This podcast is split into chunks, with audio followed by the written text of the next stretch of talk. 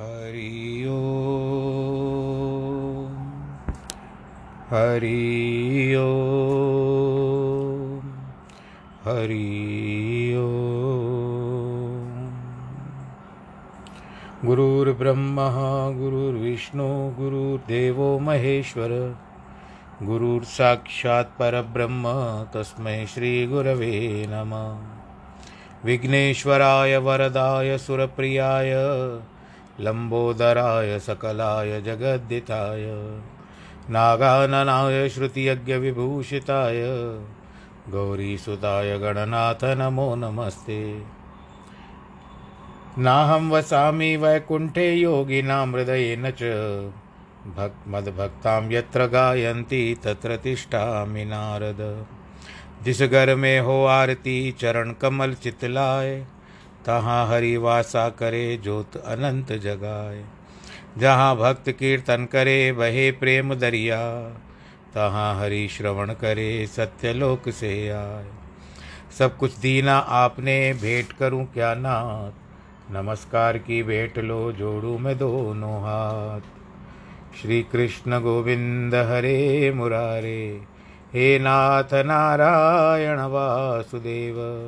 श्री कृष्ण गोविंद हरे मुरारे, हे नाथ नारायण वासुदेव, हे नाथ नारायण वासुदेव, श्रीनाथ नारायण वासुदेव, हे नाथ नारायण वासुदेव, श्रीनाथ नारायण वासुदेव श्रीकृष्ण गोविन्द हरे मुरारे हे नाथ नारायण वासुदेव, हे नाथ नारायण वासुदेव, हे नाथ नारायण वासुदेव।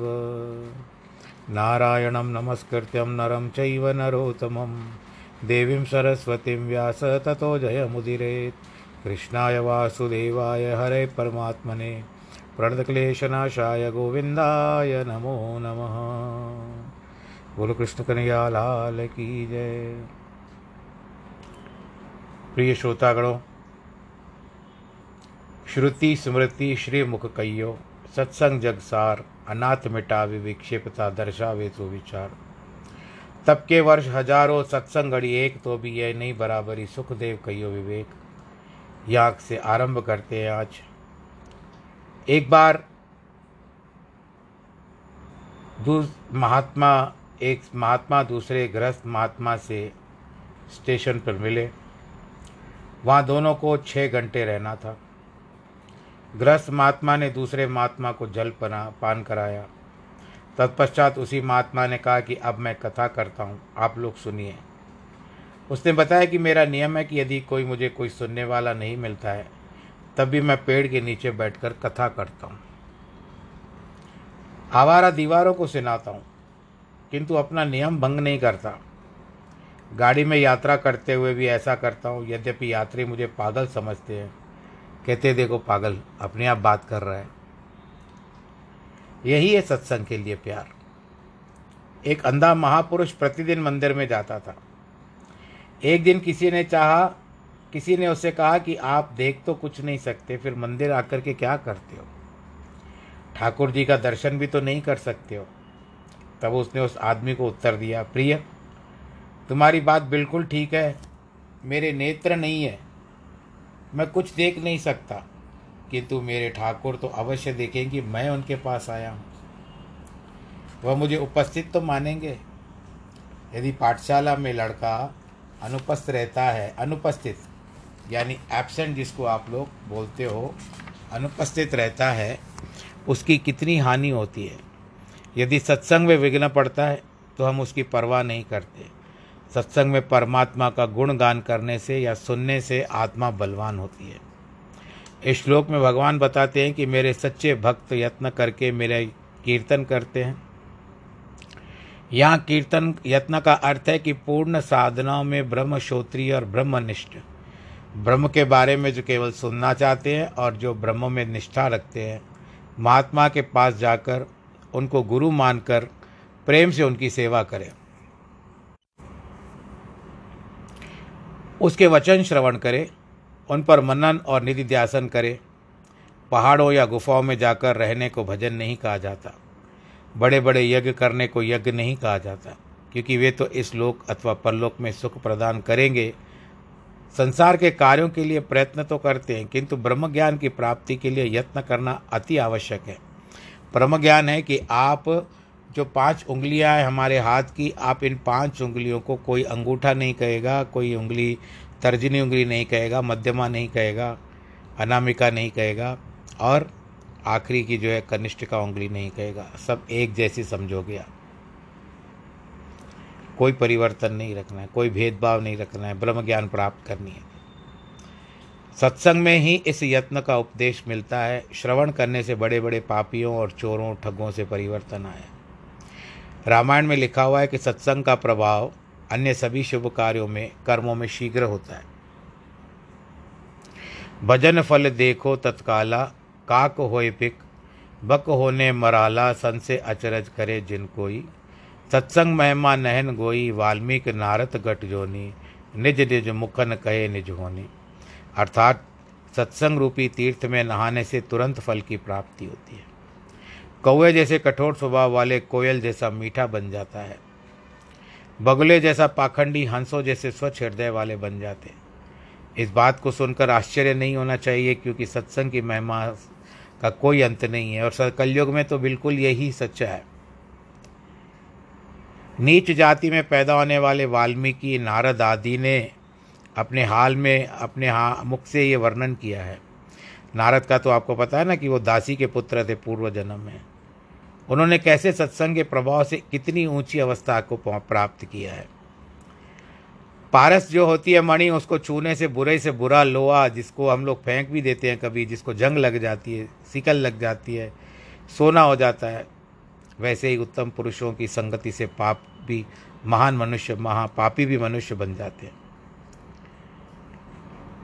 चंदन के छोटे पौधे की संगत से दूसरे बड़े बड़े पेड़ भी चंदन बन जाते हैं।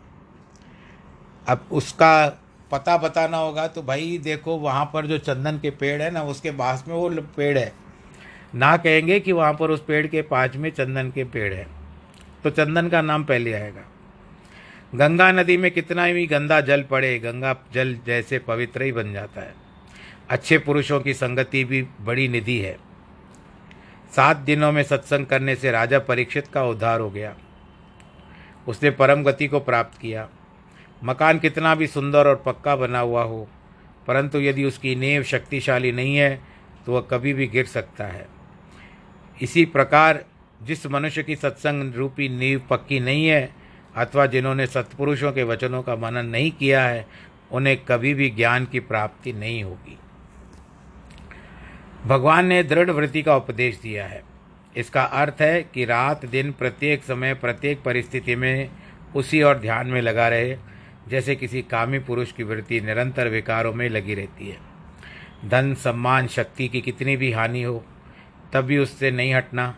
इस प्रकार जिसका हृदय रात दिन परमात्मा में लगा हुआ हो, वह सांसारिक सम्मान, धन, दौलत किसी की परवाह नहीं करता। दृढ़ता के सिवाय व्यवहार में भी सफलता कठिनाई से प्राप्त होती है। तो परमात्मा के मार्ग में तो विघ्न पड़ेंगे ही।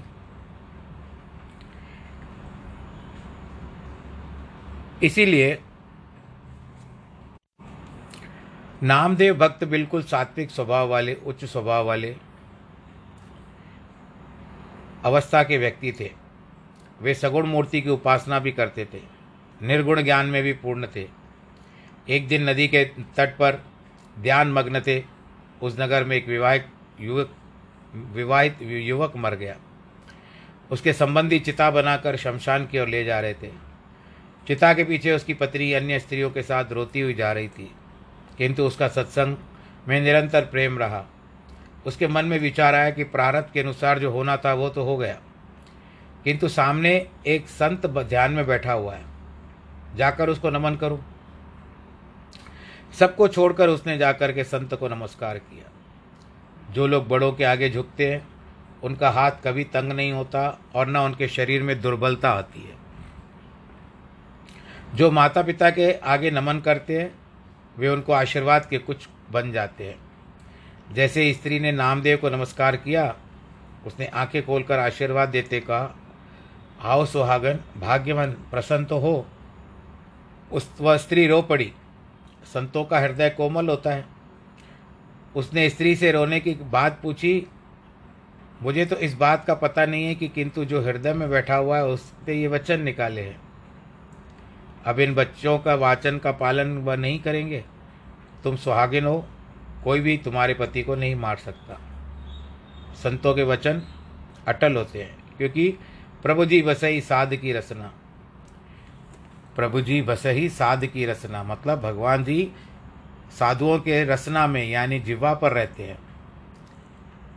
वह स्त्री विश्वास करके चिता के पीछे गई, किंतु मन में परेशान थी कि जैसे सब लोग शमशान में पहुँचे तो ऐसा कहा जाता है कि वहाँ पर शव को नहलाते और हरे राम हरे राम करके उठ बैठा। उसकी आत्मा ने वापस आकर उसके शरीर में पुनः निवास किया। सब लोग आश्चर्य में पड़ गए। उसके वस्त्र लाकर उसे पहनाए गए।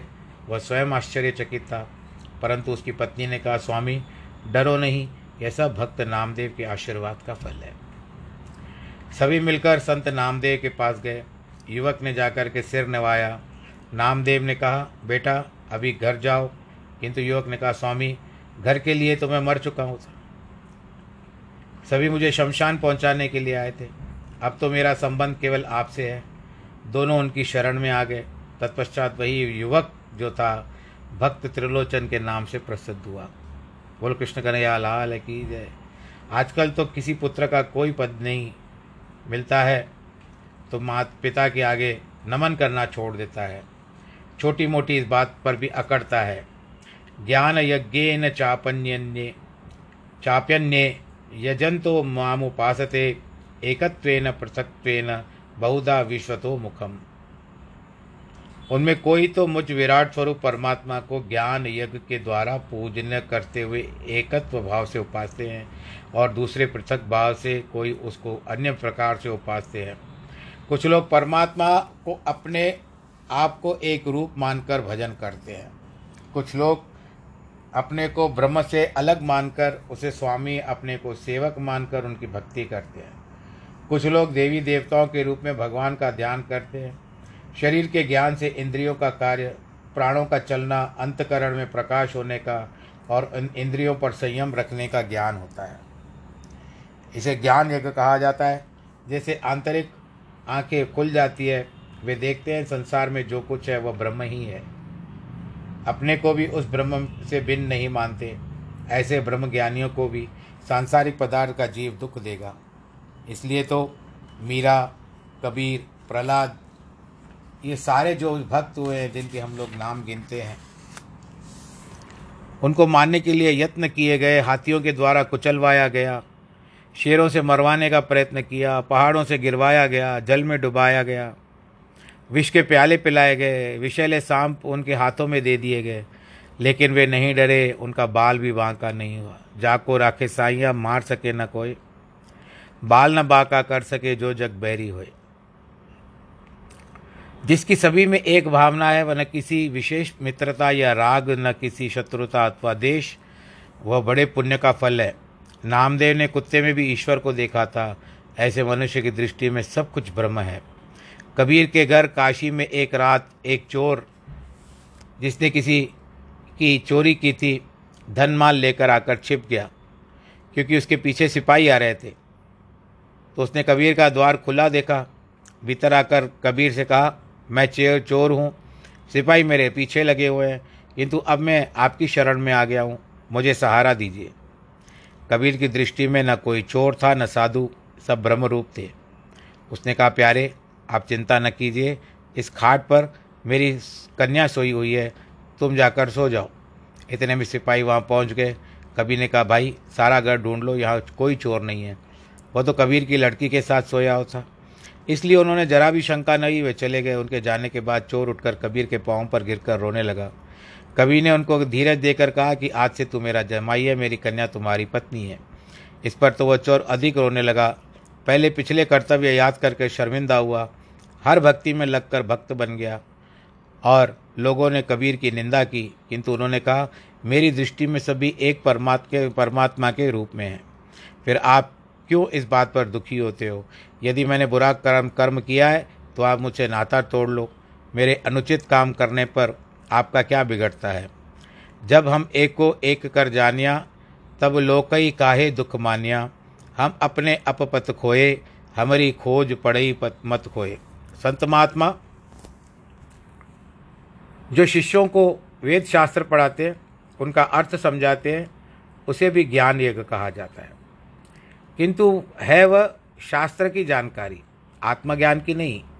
आत्मज्ञान तो केवल अंतकरण की शुद्धि से प्राप्त हो सकता है, न कि मस्तिष्क की विद्या से। प्रकाश तभी होगा जब श्रवण, मनन और निधि ध्यासन से पहले किए हुए पापों को मल दूर होगा और प्रत्येक प्राणी को ब्रह्म रूप जाना जाएगा।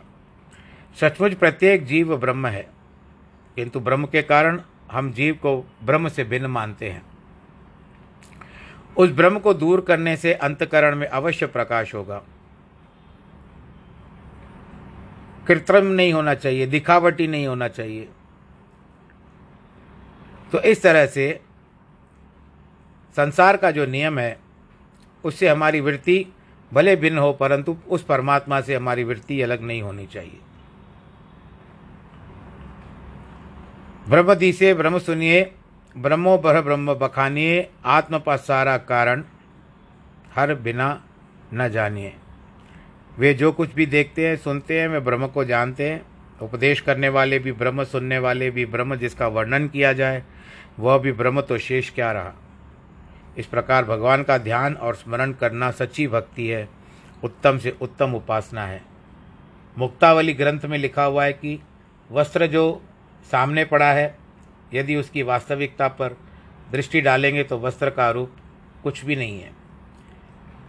उनके नाम तो अनेक है, हर्क, बाफ्ता, मलमल आदि, लेकिन वे सब धागे ही हैं अलग अलग धागों से बने हुए और एक वस्त्र में हो जाता है, तब वो वस्त्र का नाम होता है। भगवान के उत्तम भक्त भी केवल उसकी वास्तविकता को देखते हैं। प्रत्येक प्राणी ही ब्रह्म है और कुछ भी नहीं है। जो लोग कपड़े को भिन्न भिन्न नामों से पुकारते हैं, वे वास्तविकता तक में नहीं पहुँचते जैसे भगवान को कोई कृष्ण के रूप में मानते हैं तो कोई राम के रूप में मानते हैं और कोई अन्य रूप में मानते हैं। एक रूप को मानने वाले दूसरे रूप को नहीं मानते, पृथक भाव रखते हैं।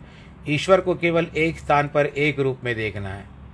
यह छोटी बुद्धि का काम है, जिनका मन स्थिर नहीं है वृत्ति एकाग्र नहीं है, इसके लिए यह आवश्यक है, किंतु अंत में उन्हें ऊँची अवस्था तक पहुँचना ही है।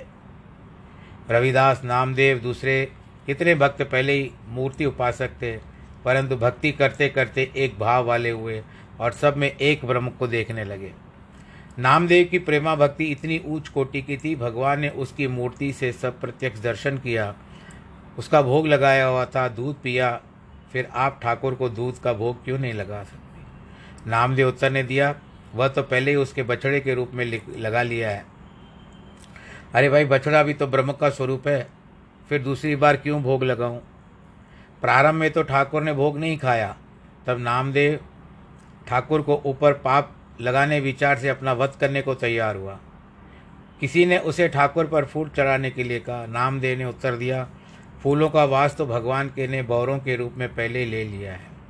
नहाने के बारे में कहा, जल में अनेक वस्तु है, जिनके रूप में भगवान अनेक बार नहाते हैं, फिर उससे क्या नहलाओ अर्थात हर जीव में उन्हें ब्रह्म दिखता था। भगवान कहते हैं, जो मुझे केवल एक ही रूप में देखते हैं, वे भी मेरे भक्त हैं। इसे कहते हैं कि हम साकार को नहीं मानते, किंतु निराकार के उपासक हैं। इसके लिए ऐसा नहीं मानना चाहिए कि वे बहुत कठिन है। लाखों में कोई एक हो जाओ, होगा जो पूर्व जन्मों की कमाई के कारण एका एक निराकार की उपासना कर सकेगा, जैसे अष्टावक्र मुनि या नामदेव, जिन्हें माँ के गर्भ में ज्ञान हुआ था।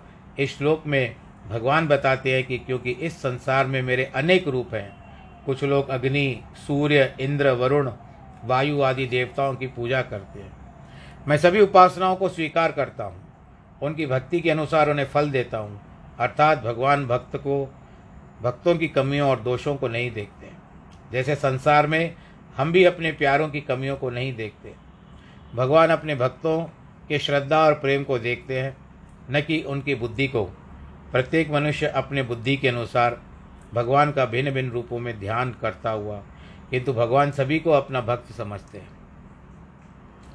धन्ना जाट का उदाहरण प्रसिद्ध है, एक पत्थर के टुकड़े को उठाकर ठाकुर मानकर उनसे प्रेम और श्रद्धा रखकर पूजा की तो उसमें से भगवान का साक्षात दर्शन हुआ। भक्ति के लिए बड़ों की राय है कि प्रातःकाल जल्दी उठकर दांत साफ़ करके नहा धोकर भक्ति ध्यान में बैठे और मन एकाग्र होता है। अतः अपना नित्य क्रिया कर, नित्य नियम करने के बाद ही बैठे। तो भगवान जी में ध्यान लगता है। और शरीर की पवित्रता भी होती है। धर्म का सहारा लेकर के हमारे पूर्वजों ने इस नियमों को बनाया है, क्योंकि हमारे पूर्वज सभी धर्मात्मा होते थे और इन नियमों को भी धर्म का नाम दिया। किंतु वे सभी नियम वैज्ञानिक है, स्वास्थ्य देने वाले हैं।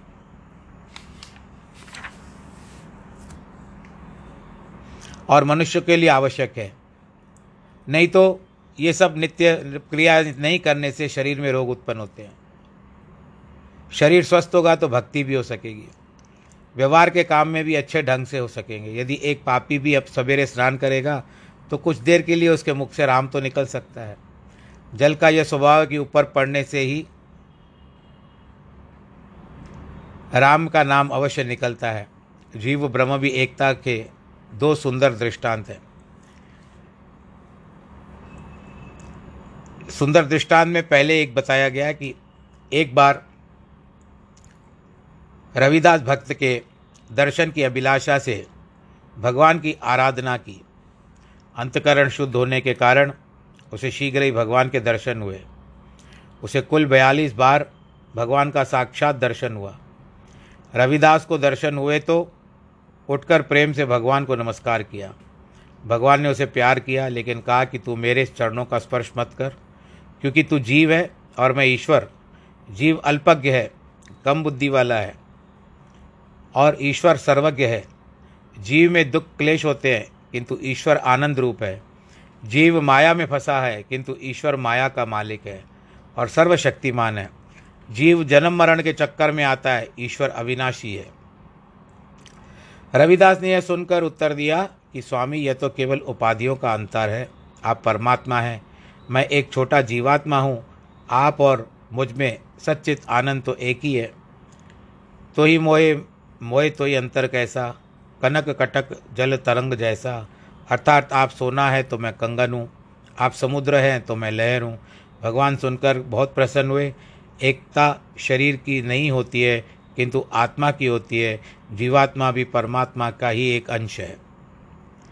कोई एक महात्मा हरिद्वार के प्लेटफॉर्म पर प्रवचन कर रहे थे।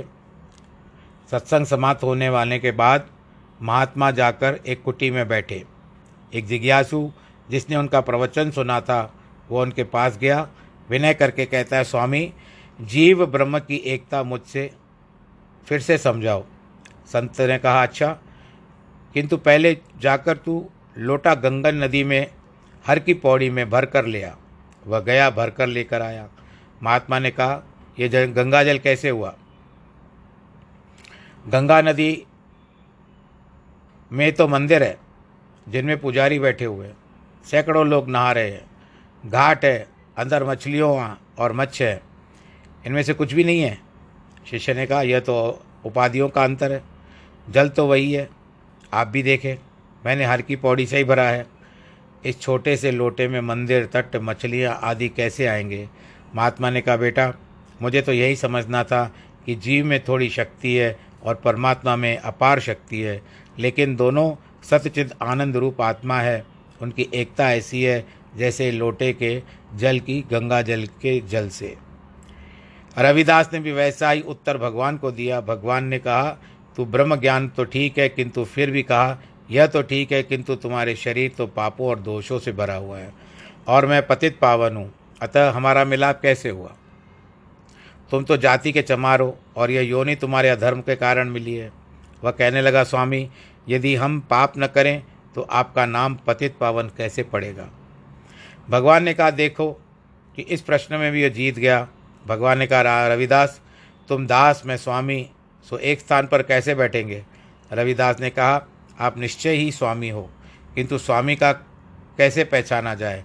जब दस पंद्रह शिष्य आकर सामने बैठे, तब तो पहचाना जाएगा। दुकान पर अगर सेठ बैठा होगा तो नौकर भी अवश्य होंगे। यदि वे नहीं होंगे तो उन्हें सेठ कह करके कौन बुलाएगा? और कोई ऐसा नहीं जानेगा कि सेठ है अथवा नौकर। यदि हम आपका दा आपके दास नहीं होंगे तो आपके स्वामी कहकर कौन बुलाएगा? भगवान ने कहा रविदास अत्यंत श्रद्धालु प्रेमी बुद्धिमान का है। अतः उस पर प्रसन्न होकर परमात्मा मांगने के लिए रविदास ने यही वरदान मांगा जब तक मेरा शरीर है तब तक मैं आपकी आराधना करूँ, उपासना करूँ, मुझे ज्ञानवान महात्माओं और संतों का दर्शन होता रहे। भगवान ने उसकी अभिलाषा पूर्ण की और वैसे ही वरदान दे दिया। अहम क्रतुरहम यज्ञ स्वदाहम मौषधम मंत्रोह हम हमें वाज्य हम अग्नि हुतम। मैं तो श्रोत्र कर्म हूँ, यज्ञ भी मैं हूँ, पितरों के निमित्त दिया हुआ जाने वाला अन्न भी मैं हूँ। सब औषधियाँ और वनस्पतियाँ भी मैं हूँ। यज्ञ के समय जो मंत्र पढ़े जाते हैं, वह भी मैं हूँ। घृत और अग्नि भी मैं हूँ। हवन की सामग्री भी मैं हूँ। इस श्लोक का यही अर्थ है, न केवल चेतन, किंतु सब कुछ जो चराचर जगत में दिखता है, वह सब भगवान ही है। और कुछ नहीं है। पहले श्लोकों से भगवान ने चेतन रूपों का वर्णन किया है। इसे जड़ पदार्थों का वर्णन है। क्रतु का शब्द का अर्थ है कि वेदों के अनुसार एक छोटा सा यज्ञ। कुछ यज्ञ वेद मंत्रों के द्वारा किए जाते हैं, कुछ स्मृतियों के द्वारा। संतों महात्माओं को भोजन कराना भी एक छोटा सा यज्ञ है, अर्थात क्रतु माना जाता है। यज्ञ कितने प्रकार के होते हैं? पूर्व अध्याय में हम ये कह चुके हैं। कामना के बिना यज्ञ किए जाए इसका कामना से भगवान कहते हैं कि सब मेरे ही रूप हैं। भगवान जो इतने विस्तार से अर्जुन को बता रहे हैं कि वह उन्होंने सर्वात्मा माने, वह इसलिए क्योंकि अर्जुन भगवान के श्रद्धालु भक्त थे और उसका भगवान के वचनों पर पूर्ण विश्वास था। मुख से तो सभी भगवान को सर्वव्यापी और अंतर्यामी मानते हैं, किंतु पूरी तौर से उसे वही जानता है और व्यवहार करता है। जिनका आचार विचार शुद्ध है। परमात्मा की भक्ति भी नियम से करता है। प्रातःकाल उठकर आलस से छोड़ करके इस प्रकार नियम से शरीर को चलाता है। उसका ही अंतकरण शुद्ध होगा। परमात्मा का सच्चा ज्ञान उसे प्राप्त होगा। कबीर भक्त ने एक शब्द में स्पष्ट बताया है कि परमात्मा की भक्ति से आलस्य का बढ़ना दोष है, क्योंकि जीव के एक क्षण का भी विश्वास नहीं है। यदि आलस्य किया जाएगा तो मन बुराइयाँ और आकर्षित को करेगा। चंचल मन बन जाएगा। एक श्वास का भी भरोसा नहीं है। अगर हम कल पर काम रखेंगे तो समय बीतता जाएगा। अंत में काल की चढ़ाई हो जाएगी। पाव पलक का सुध नहीं, तू करता कल का साज। काल अचानक मार सो जीव तीतर को बाज। तुमको एक पलक की सुध नहीं है, और कल की तैयारी कर रहा है। और काल ऐसे तुमको मार देगा, जैसे एक छोटे से तीतर पक्षी को बाज मार देता है। पिता महस्य जगतो माता, दाता पितामह वेदम पवित्रम ओंकारम साम यजुरेव च। इस संपूर्ण जगत का पालन, पोषण करने वाला एवं कर्मों के फल को देने वाला तथा पिता, माता, पितामह जानने योग्य पवित्र ओंकार, ऋग्वेद, सामवेद, यजुर्वेद, इन सब में मैं ही हूँ। भगवान जी बताते हैं कि जो जगत की उत्पत्ति करने वाला भी स्वयं है माता जो पैदा करती है, प्यार से पालन पोषण करती है, वह भी भगवान स्वयं है। परमात्मा सभी जीवों को माता पिता के सामने समान प्रेम करते हैं। पुत्र कैसा भी हो, निर्मोही हो या द्वेषी हो, तब भी उनसे प्रेम किया जाता है। समझने के लिए उसे डांटेंगे, लेकिन हृदय में प्रेम रखते हैं। भगवान भी हमें कुछ दुख व क्लेश दंड देने के लिए देते हैं, जिसे हम सोचकर धर्म के अनुसार चलें। किंतु वे हमारी भलाई के लिए ही होते हैं। कर्मों का फल देने वाला, सारा जीवन पालन पोषण करने वाला भी है, वही है। कर्म कितने भी छुपा कर करें, पर उनका फल अवश्य मिलता है। लोग गुप्त दान करते हैं, तभी उनका पता लग जाता है। उसी प्रकार जो लोग छुपकर पाप करते हैं, वे भी स्वतः प्रकट हो जाते हैं। मनुष्य कितना भी धन पदार्थ छुपा कर रखे तब भी दूसरों को उसका पता लग जाता है। भजन करके भक्तों का भजन भी नहीं छुपता सभी बातें आगे और पीछे प्रकट हो ही जाती हैं। ऐसे उदाहरण संसार में स्पष्टतः सुनने या देखने में आते हैं। कोई भी तर्क देने की आवश्यकता नहीं है। सभी अच्छे अथवा बुरे कर्मों का फल ईश्वर देने वाला है। इसमें कुछ भी छुप नहीं सकता। भले ही संसार में छुपा ले, सचमुच गुप्त कर्म का फल साधारण किए हुए कर्म अधिक से मिलता है। अतः बुद्धिमान लोग शुभ कर्म करके, अर्थात दान, पुण्य, सेवा जितनी हो सके दिखावे के बिना भी करते हैं। जिसके एक हाथ में किए हुए अच्छे काम और दूसरे हाथ को भी पता न चले, ऐसा काम करते हैं। अपने बड़े शुभ कर्मों को वे गुरु, बड़ों का आशीर्वाद अथवा भगवान की कृपा का कारण मानते हैं। ऐसे सत्पुरुष यदि कोई बुरा काम कर बैठते हैं तो तुरंत उसको प्रकट करके पश्चाताप करते हैं, ताकि परमात्मा की ओर उन्हें कोई दंड न मिले। ऐसा करने से इनकी निंदा होती है, वह अंतकरण को शुद्ध कर देती है। इस प्रकार बुरे कर्म को मिटाकर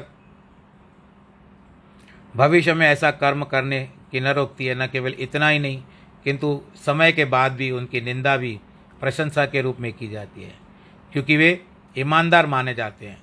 प्रत्येक मनुष्य का इनके स्वभाव है, जागृत विवेक की प्रशंसा करता है।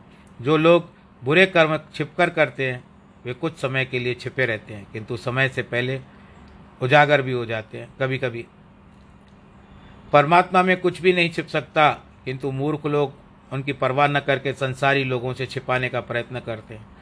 यह नहीं जानते कि फल का दाता एक ईश्वर है। जब वह फल उन्हें मिलेगा तो लोगों को भी अपने पापों का, पाप कर्मों का पता चल जाएगा। लोगों में निंदा या प्रशंसा भी परमात्मा की इच्छानुसार कर्मों का फल होता है। अतः छिपकर कर्म करना तो अपने आप को ऊपर ही अधिक दंड के योग्य बनाना है। भगवान कर्मों का फल अवश्य देते हैं। एक दृष्टांत बताया जाता है कि जयदेव बंगाल में एक परमात्मा का प्यारा भक्त था, जाति का ब्राह्मण था। उसके माता पिता बचपन में ही मर गए थे, उसके पूर्व जन्म में अच्छे संस्कार पड़े हुए थे और बाल्यावस्था में ही माता पिता की सेवा और सत्संग भी करता था। लगन थी उसकी, भिक्षा लेकर शरीर का निर्वाह करता और सदैव ईश्वर का ध्यान करता था। भक्ति तो सभी करते हैं, किंतु पिता परमात्मा किस समय प्रसन्न होंगे कहा नहीं जा सकता। इसीलिए सच्चे भक्त सदैव परमात्मा पर ध्यान रखते हैं। जयदेव के पिता पर एक निरंजन नाम के व्यापारी का ऋण था। व्यापारी ने सोचा कि जयदेव के पास जो मकान है, मैं उसे ले लूँ। इसीलिए जय के पास कहा, कहता है कि तुम्हारे पिता के पास मेरे बहुत पैसे निकलते हैं, वो मुझे दे दो। उसने कहा, बड़ी प्रसन्नता से ले लो। किंतु व्यापारी ने इतना ब्याज लगाया कि मकान जितनी रकम हो गई वास्तव में ऋण की रकम तो थी कम, परंतु बेईमानी करके बढ़ा दी। और हस्ता दस्तावेज़ लिखा कर लाया हूँ, मकान मुझे लिख दो। क्योंकि तुम्हारे ऊपर मेरा ऋण इस प्रकार से मकान के दाम जितना है। यदि तुम ऐसा नहीं करोगे तो मेरा इतना ऋण कैसे चुका पाओगे? उसने कहा अच्छा भाई, ले लो दस्तावेज़ पर मेरी सही। व्यापार कुछ दिन तक, व्यापारी कुछ दिन तक शांत रहा, लेकिन कुछ दिनों के बाद जयदेव के, को मकान खाली करने के लिए कहा। जयदेव ने स्वीकृति कहा कि मैं करूँगा, किंतु व्यापारी ने शीघ्र खाली करने को कहा। इतने में उनकी कन्या दौड़ती आकर कहने लगी, पिताजी, अपने मकान में आग लग गई है। निरंजन उठ कर के भागा। भक्त होने के नाते जयदेव के मन में दया उत्पन्न हुई। सोचने लगा, इसकी सहायता करनी चाहिए। भक्तों को दूसरों का दुख अपने ही ऊपर लगता है। अतः अपने दुख को विचार न करके उसकी सहायता के लिए दौड़ा। दुनिया में तो ऐसे सरल स्वभाव वाले मनुष्य को ही लोग बहुत दुख देते हैं। टेढ़ी चाल वाले मनुष्य को भी कुछ नहीं कहते। हैं जंगल में लकड़हारा भी टेढ़ी लकड़ियों को छोड़कर सीधी लकड़ियों को काटता है। सच्चा संत वही है जो दूसरों की पीड़ा को जानता है। तो जब कबीर पीड़ा सोई आखिर जिस होवे पर पीर, जो पर पीर न जानिए, सो काफर बेपीर जयदेव दौड़कर निरंजन के मकान की ओर गया। जाकर देखता है कि कोई लोग पानी डालते हैं, वैसे ही आग बढ़ती जाती है। किंतु भगवान की लीला से जय जैसे ही जयदेव ने पान पाँव रखा तो आग बुझ गई। जैसे वहाँ कुछ भी नहीं हुआ, सभी आश्चर्य में पड़ गए। किंतु वह जो पाप करता है, मन में अवश्य समझता है। इस व्यापारी ने भी मन में समझ लिया कि मैंने जो पाप किया था, उसका फल मिला। उसने उसी समय दस्तावेज़ फाड़ दिए और जयदेव से माफ़ी मांगने लगा। तो इस तरह से भक्तों की भगवान सदैव लाज रखते हैं। आज मैं प्रसंग एक पाँच मिनट पहले समाप्त कर रहा हूँ किसी आवश्यक कार्य के कारण। और अचा, अचानक आ चुका है इसके लिए आप अपना ध्यान रखिएगा। इन आज जिनके वैवाहिक वर्षगांठ और जन्मदिन है उनको बहुत बहुत बधाई। ईश्वर सबकी रक्षा करे आप भी सुरक्षित रहें। कोरोना का ध्यान रखते हुए सैनिटाइज़र और मास्क का भी ध्यान रखें पहन करके निकलें। जो होगा अच्छा ही होगा। सर्वे भवन्तु सुखिनः सर्वे सन्तु निरामया। सर्वे भद्राणि पश्यन्तु। माँ कश्चित् दुःखभाग् भवेत्। ओम नमो भगवते वासुदेवाय। ओम नमो नारायणाय।